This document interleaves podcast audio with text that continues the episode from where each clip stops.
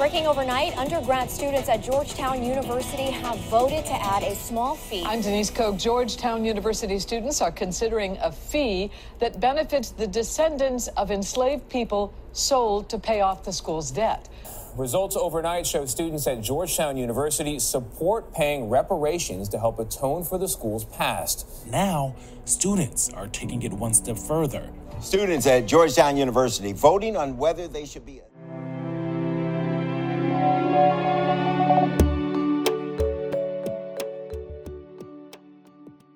The Georgetown student vote made international news in 2019. But the university's history of owning enslaved people wasn't a new discovery.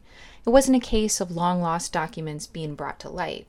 Instead, Matthew Quallen says it was a matter of timing, of the publication of some articles in the student newspaper, the emergence of Black Lives Matter, and the readiness of students to listen to a story that had always been there.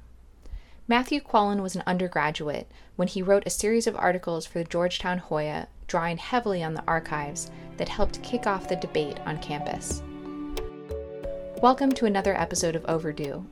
I'm Lena Moe, and I'm recording in New York City and online with my co host Ty Jones. Today, we talk to Matthew about some of the documents he discovered in the course of writing those articles. One was a letter sent from a plantation cabin on Florissant Farm outside St. Louis. The letter contained the request of an enslaved person to purchase his freedom. The Maryland Jesuits had sent him and his family to St. Louis to help found a university there. The man and his family were enslaved, and the letter originated from virtually the same spot 150 years later. A movement would arise following the killing of Michael Brown on Florissant Avenue.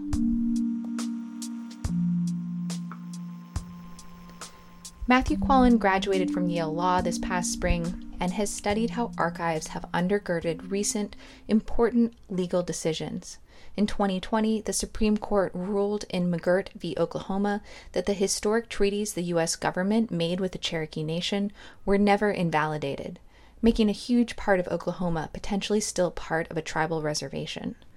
The historical documents underlying this decision were rediscovered only in the sense that they were being paid attention to in new ways. And we talk with Matthew about the kinds of social change and activism that allow archival arguments to speak to new possibilities today.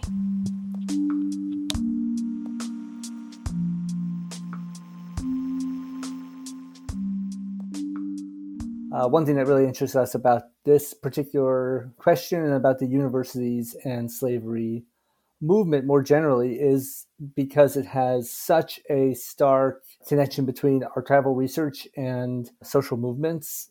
Uh, seems really special and an amazing opportunity to think about the political uh, relevance of archives and research in a very immediate way.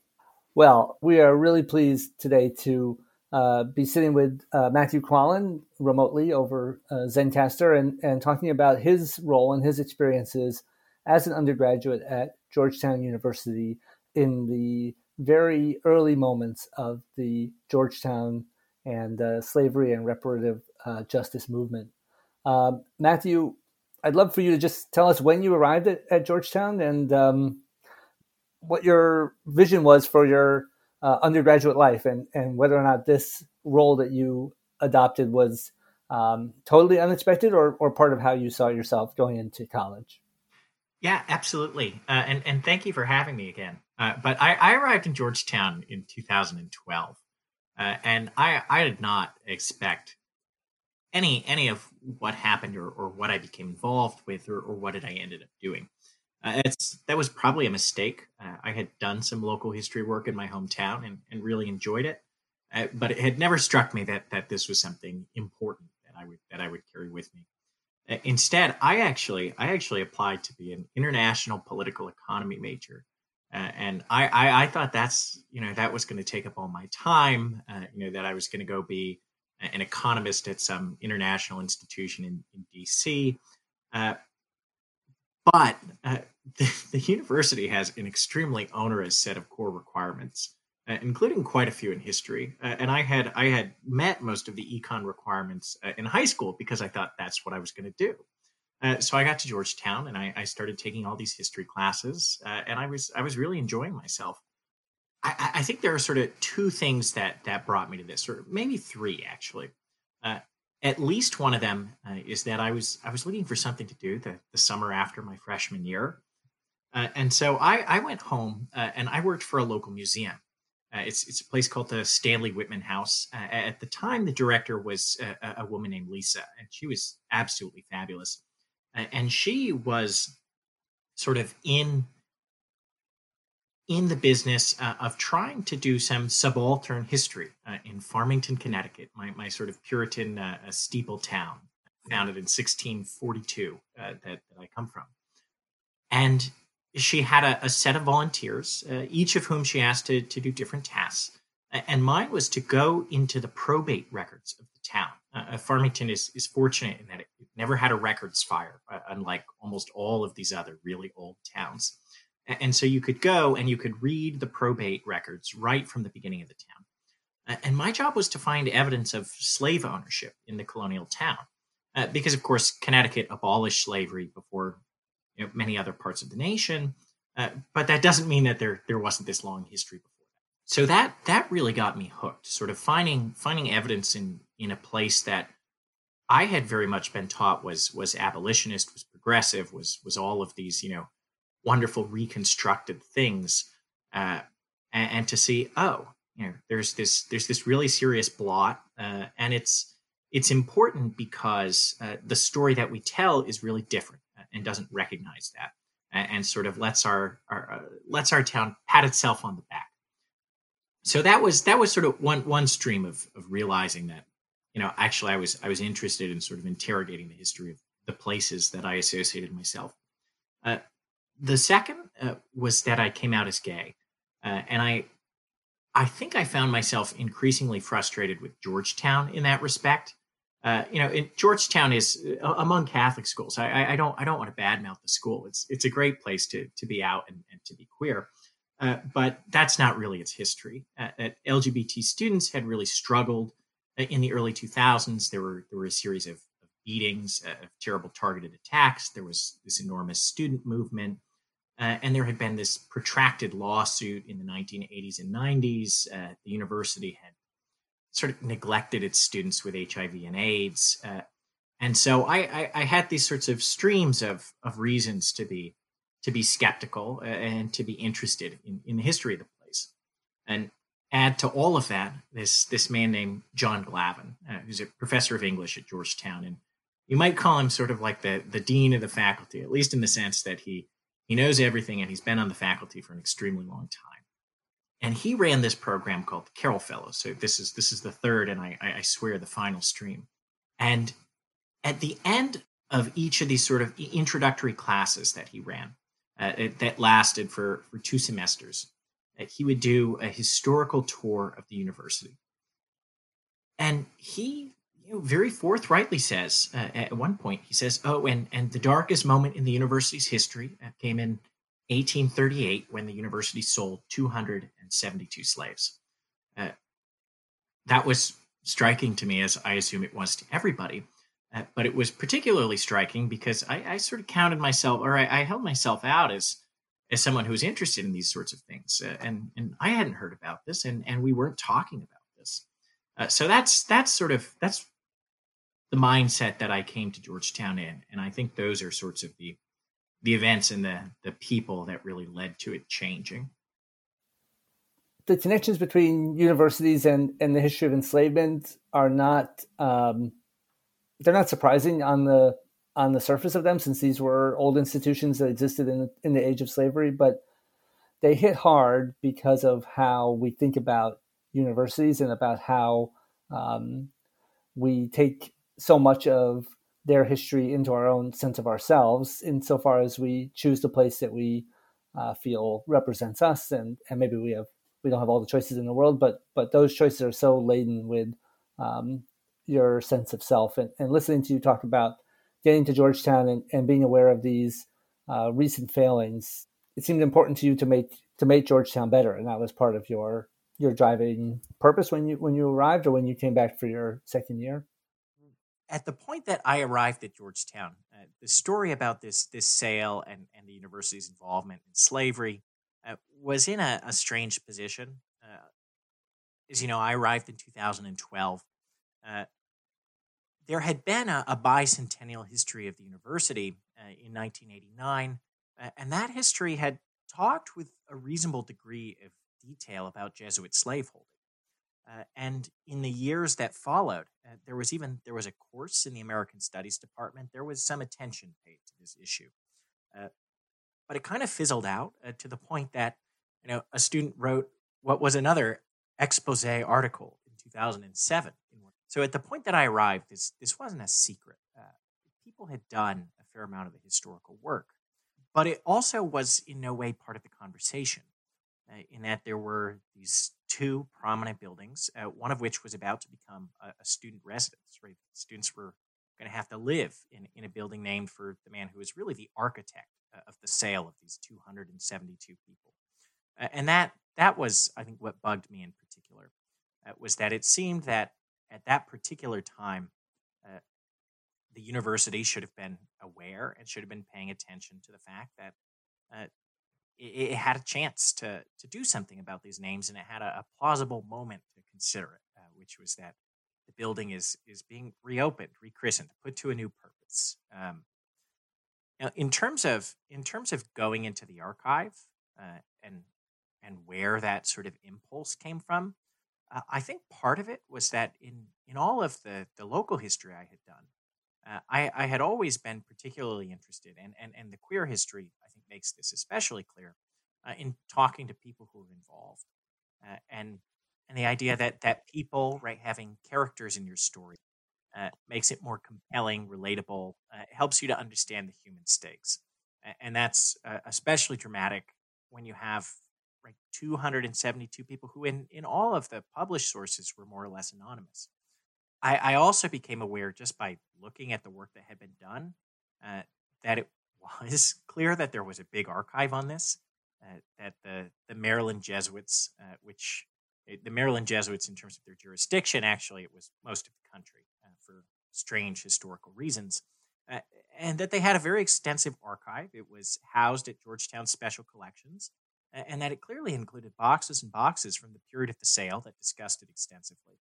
Uh, so I, I, wanted to review those documents. Uh, it, it, wasn't hard to, to do as a student at the school, uh, and I had I had, as I mentioned, done some of this work before. So you'd done some work in the Farmington archives, and this this must have made you more comfortable as an undergraduate going in and requesting boxes and kind of knowing what to look for. But I still wonder what gave you a sense that that this would be an effective form of argumentation for an article to make in the student newspaper. Yeah, I, I and I, I, realize that's kind of a strange thing to do, uh, but I think I think the way that the archives speak through the article uh, is not is not in the sense that's sort of self conscious about them being archives. Uh, what I what I was really looking for is is things like names, uh, uh, details, stories, uh, to, to understand sort of the way in which this sale actually transpired. because the details that, that come out of the archives, at least in that first article, are ultimately all about the sale. they're, they're the names and ages of people who were sold, particularly children, I, I, think I highlighted in the article. Uh, they're the actions of, of Thomas Mulledy, uh, there's sort of the, the fear and fright that accompanied that day in 1838 uh, when these people were literally rounded up and, and sold down the river. Uh, and that, the things that impressed people enough to record them in writing, uh, particularly given that this was the, the shape of this archive, a lot of it was fairly, you know, there were letters, so a lot of it was fairly epistolary. Um, there were there were diaries. Uh, there were there were the types of sources that you would expect to have emotional content. Uh, it wasn't just account books and, and ledgers and the sorts of things that you might use to to reconstruct um, to reconstruct a, a story where you're going to have to do a lot of imagination work. I, I think these were archives that were capable of speaking on their own. Well, I, and I think both parts of the archive seem to have been important. The account books have been important for concretizing the financial importance to Georgetown of the sale of enslaved people and profiting from the labor of enslaved people. But uh, the the other ways in which the archives speak have lent themselves to such powerful stories. And well, I, I wanted to note, yeah, how much you quote from the archives. In your first article, you actually quote Mulledy himself, who reflected that he he was somewhat aware that the sale would tarnish his legacy and and yet went ahead with it anyway um, and you also quote a contemporary jesuit who decried the sale and then in a, a 2015 article tracing the diaspora of enslaved people from georgetown to st louis you give a detailed picture of one particular journey a group of Jesuits and enslaved people who traveled 800 miles overland to found what would become St. Louis University. And I'm wondering what specific documents you drew on to learn the details of this, because it is a very rich and harrowing portrait um, describing the wagons that they traveled in, the plantation cabin that one family lived in when they arrived, and their daily routines. It's very, it's very visceral. Um, and it also documents the important um, the important national stretch of the Jesuits and slavery. So, could you talk about some of the specific documents you drew on to write that piece? Yeah, absolutely. Uh, and that was, I, I, I, thought that was a really important piece. And as far as I think it's, it's the story, the story of what happened in 1838 uh, is is so remarkable and and so dramatic and sort of so obviously compelling uh, that it's it's really difficult to to talk about a lot of the rest of the story at Georgetown, which which is really important. Uh, this is this is one thread, eh, which is that across the 1830s, uh, people in Maryland and Virginia were very much in the business of selling slaves to the deep South but when it when it comes to the diaspora story, uh, the document that really set it off uh, is is one of the ones that you referenced. Uh, this this plantation cabin uh, at St. Louis University. Uh, I had been to a to a conference at, at SLU at SLU, and one of their one of their main campus buildings uh, was I, I want to say it's Father Verhaegen, who who is the um, who is being addressed in this letter. And one of their main campus buildings is named for this man. He's one of the presidents from the founding period of the university. Uh, and in the middle of the Maryland Jesuit archives, uh, there was this astonishing letter. Uh, and it is, it is signed and written in the name of one of the Jesuit owned slaves. Uh, I, I, don't know if he, if he wrote it himself or if it was prepared by you know, a Jesuit who was attempting to be his advocate. Uh, so there was this sort of mystery about the possibility of internal conflict that came with it.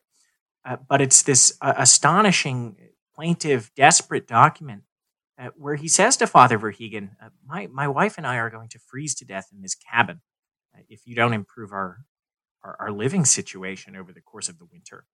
Um, and, and I believe he also he wants to, to buy his freedom. he proposes a scheme. he says, I can, I can get access to the money. I, I can, I can buy my way out of this, this terrible situation. I, I don't know what happened to him. Uh, only one half of the letter lives in the archive. Uh, but that was it was just sort of this this document that was it was too striking not to investigate further. An important piece of this as well, uh, and part of the reason that I, I, wanted to work with that document and tell a little bit of that story uh, is is the national context, uh, which is that you know as as we know now, sort of the the really critical the critical moment in, in our current uh, dialogue about racial justice is the is the murder of George Floyd and the, the trial of, of Derek Chauvin. Uh, but then it was it was the death of Michael Brown, uh, and of course the death of Michael Brown took place in Ferguson, Missouri, uh, which is a suburb uh, northwest of St. Louis, uh, actually right about the place where SLU was founded. SLU is now in the city, but it but it wasn't then. And the Jesuit plantation that supported SLU was a place called Florissant Farm. Uh, and as you may know, Florissant Avenue is, is where almost all of these protests took place uh, in, in, in the Michael Brown moment. Uh, so, on, on the one hand, I, I, wanted to work with these documents because they had such a deep connection to the present. That Jesuit slaves had, had not just been taken from Maryland and Georgetown to the deep south, uh, but also had been taken to Ferguson and, and Florissant and, and, to St. Louis. Um, but, but so so that was that was sort of one of the the key documents uh, that I worked with. Um, there were a number of others describing uh, individual sales uh, within the, the Jesuit archives. You know, you would talk about five people, twenty people, uh, all, all kinds of of of moments in which enslaved people were were sold or, or were sent uh, to Jesuit institutions across the country, as well as just to, to enslavers to raise money for the university. Uh, now, not all of this is is sort of straight from the Jesuit archives. Uh, to a fair degree, when I when I tried to understand what that journey would have been like, uh, I, there were there were documents that described it in sort of very bare detail, uh, and so I was I was just able to draw on the fact that there's enormous historical scholarship around the issue of slavery in the United States. And what that article really reconstructs is, well, I know I know that these people took this journey uh, I know a, a, few details about it from the archives. Uh, how can how can we fill it in with the scholarship? Uh, and the scholarship tells you about these the roads that that people were forced to march over, the sorts of conditions uh, that would that would accompany slaves who were marched across the country, uh, and and so it's a it's a fusion, I, I suppose. I wanted to ask you what was the reaction to your articles on campus did students immediately find it? Um yeah i guess how much reaction was there on campus? Did you see it grow as as you published i guess how many did you publish? Five or six articles? Were there other events that kind of helped the momentum for reparative justice get going? I mean i guess the the sort of the the dream of a social justice informed piece of public writing is that you will write this article and people will see the importance of the argument that you're making and just immediately take it up and start moving forward. Yeah what did what what did you see happen and and um, can you trace the kind of growing momentum that was happening on campus? Yeah, absolutely. I, I, can I can tell a piece of that story, uh, and I'm I'm sure I'm I'm glad you're talking to other people who are undergrads as well, uh, because an important part of this story is that like Georgetown really does have a, a strong tradition of student activism, uh, and there are all these students who very successfully uh, managed to mobilize themselves. Uh, and I don't think that was you know I, I I published this article and and two weeks later, you know people are are pounding the pavement uh, I, I, think I think people did realize uh, in response to the article. I, I, know I know that students read it. Um, I heard from students who were who were upset about it. I know that it made its way into the university administration, uh, and I know that in part in response to the article, uh, that administrators were were thinking about the fact that they were going to need to to do something about this question, right? That they were going to need to resolve it, not necessarily in in the way that that I advocated for, but that this had sort of entered the conversation. But the timeline here is is is important because I, I think I published that article the fall of 2014 uh, is is the first article uh, saying the name should be changed. Uh, the renovation was ongoing for a significant period of time, as as university construction often is. Uh, and by the summer of 2015, uh, as as the buildings were preparing to be opened that fall and, and students were going to move into them, uh, there hadn't been a, university move to to talk about the names, to open the possibility of renaming. So there was no immediate mobilized reaction other than students and administrators sort of seeing that this was coming down the pipeline uh, and entering the conversation. I, I, can't tell you uh, exactly what sort of other student activism sort of accelerated the timetable. Uh, I think I think sort of what became the critical focal point uh, is that at the end of the summer, the president's office announced that it was going to be forming a, a working group on slavery, memory, and reconciliation. and at that point, there was sort of there was sort of a, a body or a process that I think really crystallized student attention, uh, and that I think in, invited the ability to make demands. And so I think now now there was also a process that it could attach to. Uh, I, I, also think the heat was turning up nationwide. Um, the the Black Lives Matter movement was was gathering steam. Uh, students were increasingly plugged into this, and so I think the frustration that that students felt not only it, it's sort of the fact that the university seemed to be moving a little slow, but also that that these conversations were now plugged into national conversations really helped gather steam. Uh, and I, I of course wrote more articles. This is a it was a really complicated story. I, I got something like like a thousand words every two weeks, uh, and that's not that's that's not what you need to talk about the relationship between a university that was founded in the 1780s uh, and supported by slavery uh, and racism in the United States. Uh, that's that's just not uh, how that sort of a story gets told, uh, at least not not in the fullness that it deserves. Did you have any immediate reaction, sort of among your peers or in the classroom, um, like any sort of more more personal reaction in your circle of peers? You know, I think Yale hadn't done Calhoun. A lot of universities were not engaged in this sort of work or these processes yet. So I think this was in a moment where there was an awful lot of skepticism. And I think Georgetown has a fairly conservative past, uh, you know, alumni base. Uh, readership of the student newspaper online uh, can actually be, you know, I got I got a lot of nasty comments uh, on these articles, not not sent to my email, but they had the comment section turned on.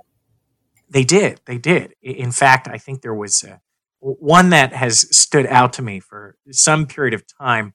Uh, is that somebody commented, uh, Matthew Quallen is far more racist than the people he condemns. And I sort of said, well, you know, I, it's, it's one thing to think that, but the people we're talking about are, are slaveholders and slave traders. Uh, so people, uh, there, there was there was some negative reaction. Uh, there were a lot of students who I didn't really hear, you know, sort of personal reflections. Uh, and I, I, I, imagine that this probably uh, is the sort of conversation that was happening more deeply within the activist community. I think the role that I played was relatively circumscribed and, and specific, uh, which is that I, I, I told stories, I, I, laid out arguments, uh, I sort of pointed to elements of history that I think very much offered ammunition, legitimacy, uh, direction to, to social movements. But I, I, I can't pretend that that you know I was at I was at the helm of those things. Uh, so I, I, I think that other students will be able to reflect on on things like that more specifically. Uh, but I did I did hear from a number of students just sort of right who saw the article who were who were surprised who were interested shortly after it was published to the point where I can say yeah, yeah people read this one. Well, it's just such an interesting moment where you're right that it was it was somewhat people talk about generations being compressed now so that four years makes a generation and the this the sort of middle ground of conversation around reparations has changed so much in the last 10 years. And i do think that having this conversation on georgetown's campus georgetown is not um, a particularly radical place uh, and to see it go from something that was a kind of open secret people knew about it but it wasn't talked about and that is one of the mysteries that it, it existed there. It was there. It was even digitized. So why why did it explode into this national and international story? We have sort of asked various people involved about their reflections as to why this moment in time was the moment when the archive went from something that was used in American studies classes to something that's written about in the International Herald Tribune.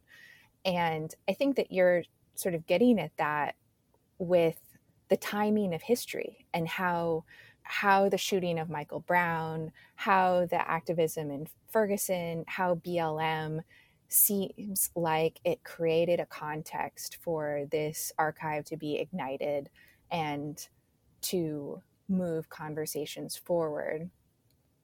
Can you just talk a little bit about I guess how it felt to be in in the midst of what feels like visible social change. Social change usually happens like so slowly that you don't get to see it, but um, at Georgetown, it feels like it was accelerated so that you could see the discussions happening that had maybe been building through scholarship, through efforts to deal with archive for a hundred years, but had just never really bubbled to the surface.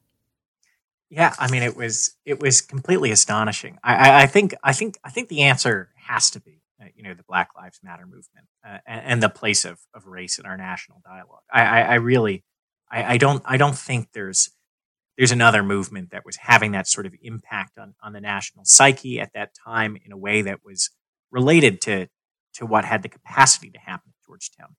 Uh, but I, think I think the the most astonishing moment and, and the transformation, and, and this is just in my time at Georgetown, obviously, you know, between the first time that we talked and now, you had the Jesuits putting up a hundred million dollars uh, for this, uh, you know, uh, for this a, a, slightly vague effort, but but it's it's it's an astonishing sum of money. It's it's it's amazing that this is actually materializing into what seems like sort of a, a first of its kind effort. But uh, to, to the way that things transformed was was really incredible to watch. I, I think I found myself in in some respect uh, going from the vanguard to sort of going to the inside of, of the institution. I was I was a member of the working group, uh, and I remember that we thought we were moving reasonably quickly. Uh, we internally, uh, self consciously, we thought of ourselves, you know, like the, the Bill and Melinda Gates Foundation, which famously has to spend all the money uh, within a, a, certain number of years after Bill and Melinda Gates pass away, right? They, they understand that their, their mission is not forever. They, they have to do their job uh, and that at some point it has to end. and so we, I think, thought that we're going to take one school year to do this. And that's, that's lightning speed uh, in university time. And by November, uh, there were student protests uh, on on on Red Square. It's called, which is this big big brick plaza where a lot of student activism is centered. Uh, you know, there were there was an occupation of the president's office uh, of the university, and you know the president's chief of staff was coming to us and saying, "Can we have a decision on the name?" That was at least for me. That was a a really remarkable thing was to see the movement had had moved with with such speed, had gathered such force, uh, and was convicted of its ideas uh, that that at the end I sort of felt like, man, I, I'm one of the slowpokes here. Now, I, I, think one one force that I'd, I'd, really like to comment on, sort of being unleashed here, that is really incredible, and and that also speaks tremendously to what sort of power is actually latent in archives, uh, is the descendants. Uh, I, I think that was that was something that that we really didn't see coming. I didn't see coming. I don't think the working group saw coming. Uh, I remember Adam Rothman, who's a wonderful professor, a professor of history and, and a member of the working group, uh, had identified, you know, one or two people, uh, maybe halfway through the year, uh, that he thought could be descendants of the 272 people who were, were sold. as it turned out, uh, there was a lawyer who had hired uh, genealogists and had started to sort of build this, this infrastructure for identifying descendants uh, that was only possible because of real quirks of, of this archive. Uh, one, uh, that there was extensive documentation of the sale. Uh, we knew everybody's names and ages uh, when they were sold in 1838. Uh, two, that there was not so much time before the census started counting formerly enslaved people that you could pick up with sort of the ordinary tools of genealogy. because most, most people have a really hard time uh, tracing their genealogy uh, once you hit people who are enslaved because they, they weren't counted, they weren't reckoned, they weren't written about uh, like other people. And the, the real quirk of the Jesuit archive uh, was actually Catholicism. Uh, you know, I, I, mentioned I mentioned the or, or I, I, wrote about and you you mentioned earlier uh, the contracts, the, the provisos, the idea that people needed to be able to continue to practice in the Catholic faith, and that this was very important to the Jesuits. Well, a lot of those provisos were, were broken, and to a great degree, this wasn't honored. Uh, but something that that did at least predate the sale, and that allowed sort of the construction of, of an understanding of who was related, of, of family units, of you know the building blocks of genealogy, was actually all, all of the sacramental records. There were records of, of baptisms, uh, of communions, of marriages, uh, of funerals. Uh, and so uh, the archive was really what, uh, you know, very particular things about this archive uh, to a large degree, are what made you know, unleashing this descendant community, which now numbers in the thousands, uh, or at least which now has been recognized to include thousands of people. I, I suppose it always numbered in the, the, thousands, tens of thousands, maybe more. Um, it, it's just not possible uh, if you don't if you don't have the records. Uh, and so, in, in this way, it's it's kind of funny that I, I, think the archive. I know there was tension between the descendant community and, and, and special collections and things like that, just because you know, special collections has rules about you, you got to request things in advance, right? They're, they're not stored on site. In the case of the Jesuit archives, uh, I think at least for a while, they were, they were actually still owned by the Jesuits. And so you needed to get permission to use them. Uh, and these, this caused a lot of friction uh, with people who would show up at Georgetown and would say, I'm, I'm descended from these people who were enslaved by the Jesuits who ran this university. Uh, and I want to see the documents, right? I want to, I want to, used these archives as a tool of self-realization. So there, there still was that tension, uh, I think, between you know, archives professionals and, and, sort of academics who are used to working with archives in a particular way, uh, and, and, the public who is not used to having to access materials that way. But at the same time, uh, I mean, you now see what what the, the Jesuits have had to do, what the university has had to do with reckon to, to reckon with and to to negotiate with, to, to recognize, to come into conversation with this community that can only be brought into being because we have the archive. So it, it, has this really amazing, I think, latent power uh, that is maybe more obvious in the context of, of lineage, but which is always at least metaphorically operating through the concept of lineage. What were some of the suggestions that the working group made that most excited you that you were most in support of? Um, it was kind of it was an interesting document. Uh, uh, the working group issued a report uh, over the summer uh, after after its sort of ten month existence, uh, and it's interesting because of course the the report ended with recommendations, some of which had already been implemented. Right, we we cataloged recommendations that had been done, like like renaming the buildings. Uh, we made recommendations that were I, I, think we're we're flawed in some ways, but we're at the time quite radical, uh, like offering you know offering special admission status uh, to, to descendants. Um, you know, recommending the creation of of scholarships, memorialization efforts. Uh, so you know, I, I, I still don't think there's a memorial. Uh, the university has not implemented all of our recommendations. Um, I think we felt constrained in some ways as sort of uh, an arm of the university um, as it were. You know, we couldn't recommend things that we didn't think the university could do in a way that activists, well, they can demand things whether or not uh, the university uh, is is willing to implement them. And and in that way, I think they can shift the needle and push the conversation a lot further and harder than a working group could.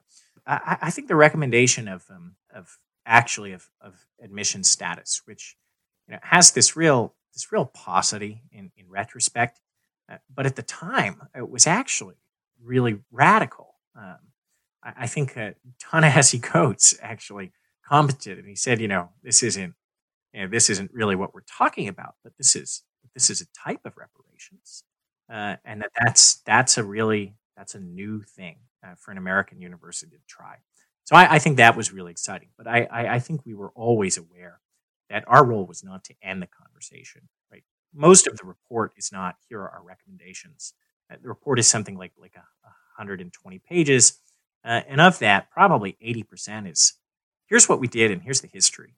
Um, it's it's it's supposed to be laying the groundwork uh, for movements that are going to take over, uh, because I think we recognize that we were sort of an ad hoc group of people from within the university uh, who were representative in some ways, but not others. Uh, for instance, right, that descendants were not represented on our group. Uh, but they're obviously an extremely important constituency in terms of what the university has to think about and what it has to do. I know you weren't on campus when the voting around the activity fee happened, but I'm curious what your perception was about how consensus was built around that, because it was a remarkable number of Georgetown students who both showed up to vote and voted in favor of it can, what can you say about the development of this movement and and and then also what do you think is preventing it from being enacted Yeah, I mean, it was it was by no means a close vote, uh, which is really incredible. I, I, think I think if that vote had been held, you know, uh, in 2000, and, and, you know, even in the spring of 2016, right, as as I was leaving, uh, I'm I'm not sure it would have passed. It at least would have been razor thin. If it had happened in 2012 when I had arrived, uh, people would have said, "What are you talking about?" Right? No, they either wouldn't have shown up or they would have voted no. Uh, so it's it's an incredible transformation in an extremely short period of time. And what, what you're pointing at is, is, is these sorts of many streams that, that come together to make these things work. Uh, you know, I, I think I, my function was largely to get information out there to, to tell a story from the archives that could be persuasive. And that was, that was true uh, and was supported by evidence. Uh, right. So I think, for instance, the, um, uh, the relationship between uh, slavery and the financing of the university.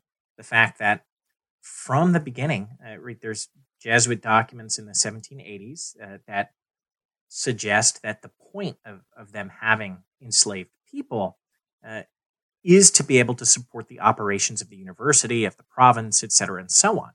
Uh, and so, you know, on the one hand, you need the information, but on the other hand, as as as we discussed, that information was lying fallow for so many years. Uh, right in the in the eighties, in 2007, this big piece, uh, I, I, think, in the Georgetown Voice. Uh, so it's it's it's really it's really got to be the case that it's it's the social movements that are that are changing the culture uh, and that are making it so that so that um, uh, these sorts of archival arguments can appeal to new possibilities. Uh, I, I, think there's there's actually something that I've been working on in, in my own time. Uh, there was this incredible uh, case at the Supreme Court last year. It's called McGirt versus Oklahoma. Uh, and the outcome of the case was recognizing that probably about half of Oklahoma is an unextinguished uh, tribal reservation. Now, what's, what's weird about the case is that all the history that it relies on took place between 1830 and 1905 right? Why was this case decided in 2020? The history was was known in the sense that it was in an archive, that it was maybe in a publication somewhere, that it was accessible.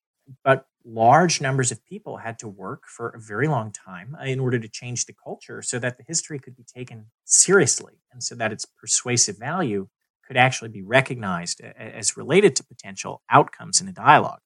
Uh, so I, I would I would you know just thinking about those kind of first principles, lay the credit at the feet of student activists. Uh, I would also lay it at the feet of, of national activists because it's reasonably clear that you know, just as just as the conversation at Georgetown was transforming in the context of of the early Black Lives Matter movement and, and the murder of Michael Brown, it, it surely has to be the case that it's transforming further uh, in, in, the context of that sort of mature movement and I think a much deeper national reckoning. Uh, the second half of your question, though, is why hasn't the student activity fee been been implemented? It's obvious that the the university's uh, sort of governing bodies are uncomfortable with this proposal. It's a situation where, like, yes, students students are the vanguard here, uh, and and the governing bodies are are, are very conservative. I think sort of the the short lifespan uh, uh, of students allows them to really transform in their time at a university. Uh, I, I, think I think they've just come up against institutions that are that are much more stable uh, and that are probably quite a few years behind uh, in terms of endorsing this sort of a transformation. I don't I don't know as much as I should about the makeup of those governing bodies, uh, but I assume that you know they're they're probably older, uh, whiter, wealthier, more male, more conservative uh, than the, the current student body. So now you're studying the law, and with your mention of the case in Oklahoma, uh, I, I believe the Cherokee Nation, you've highlighted the intersection between the law and archives. And just to end, I wonder what you will take forward from the movement for reparative justice at Georgetown, your work in the archive, your parsing of these very legalistic documents which treat people as assets, and your current path, finishing law school and and looking forward. Yeah, absolutely. I mean, it was it was a pretty overwhelming experience, uh, and I, I, think maybe the easiest answer is that I've, I've continued to do fairly similar work in other places.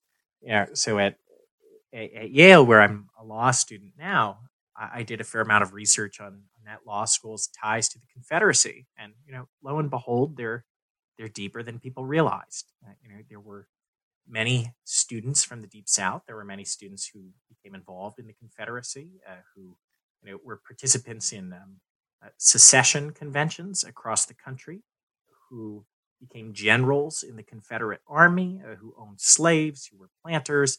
Uh, so I think I think part of the answer is that you know it's a reminder that the the national story is always much more complicated, and also that it truly is a national story. Uh, you know, I think Washington D.C. Uh, and Alexandria, Virginia, in particular, was actually one of the slave trading capitals of the United States. it was uh, along with you know, New Orleans and and, and Mobile, I, I, think it was actually the largest slave trading port uh, in for a, a, number of decades uh, in the United States, which is not really how people think of Washington D.C. Uh, they don't think of it as sort of a you know a former cradle of, of Atlantic slavery, but but it is, uh, and so I guess a, a, piece of this is that these conversations really are national, uh, that no one really has their their hands clean in this enterprise, that that you know, a place like Yale demonstrates that there was enormous interchange between the North and the South even after slavery moved south. Uh, right, that sure, New England merchants were often abolitionists, uh, but they were also uh, really successful at spinning Southern cotton and selling it to the world. And so it's it's certainly a, a reminder of sort of the, the complexity and, and, sort of the national nature of all this. Uh, but to to get a little more to the point that I think you're you're driving at with respect to some of the comments I've made about history and, and law and the relationship between past and present, I think the the view that I'm coming around to uh, is that uh, history is uh, it's it's things that happen in the past, but it's it's also the way that the present is acting on the past and, and, and vice versa. It's one thing to to find things in the archives. It's it's one thing for them to be written down, uh, but it's totally another thing for those things to be uh, capable of speaking uh, in a given culture or persuasive. Uh, so someone like me can can write about what happened in 1838, can write about uh, you know the sale of, of enslaved people from uh, from Washington to, to St. Louis, uh, can can write about all of these these terrible things that happened. Uh, you know, an enterprising young lawyer can point out that in the 1850s, there were treaties signed with the with the Cherokee, uh, guaranteeing them uh, land in Oklahoma, you know, for for time immemorial. Uh, but until you have activists on the ground, until you have a culture that's ready uh, to hear those stories and to work them into a way that's going to be persuasive uh, and is going to be important, right? To to take seriously the relationship between that past and and this present. Uh, it's it's not surprising that the archives are going to lie fallow. But you know, that's also their power. You know, they'll, they'll last a long time. Uh, if we have to wait a long time for, for the right culture, or the right social movement, the, the archives will still be there. Thank you so much, Matthew, for your time today. Yeah, thank you for having me again.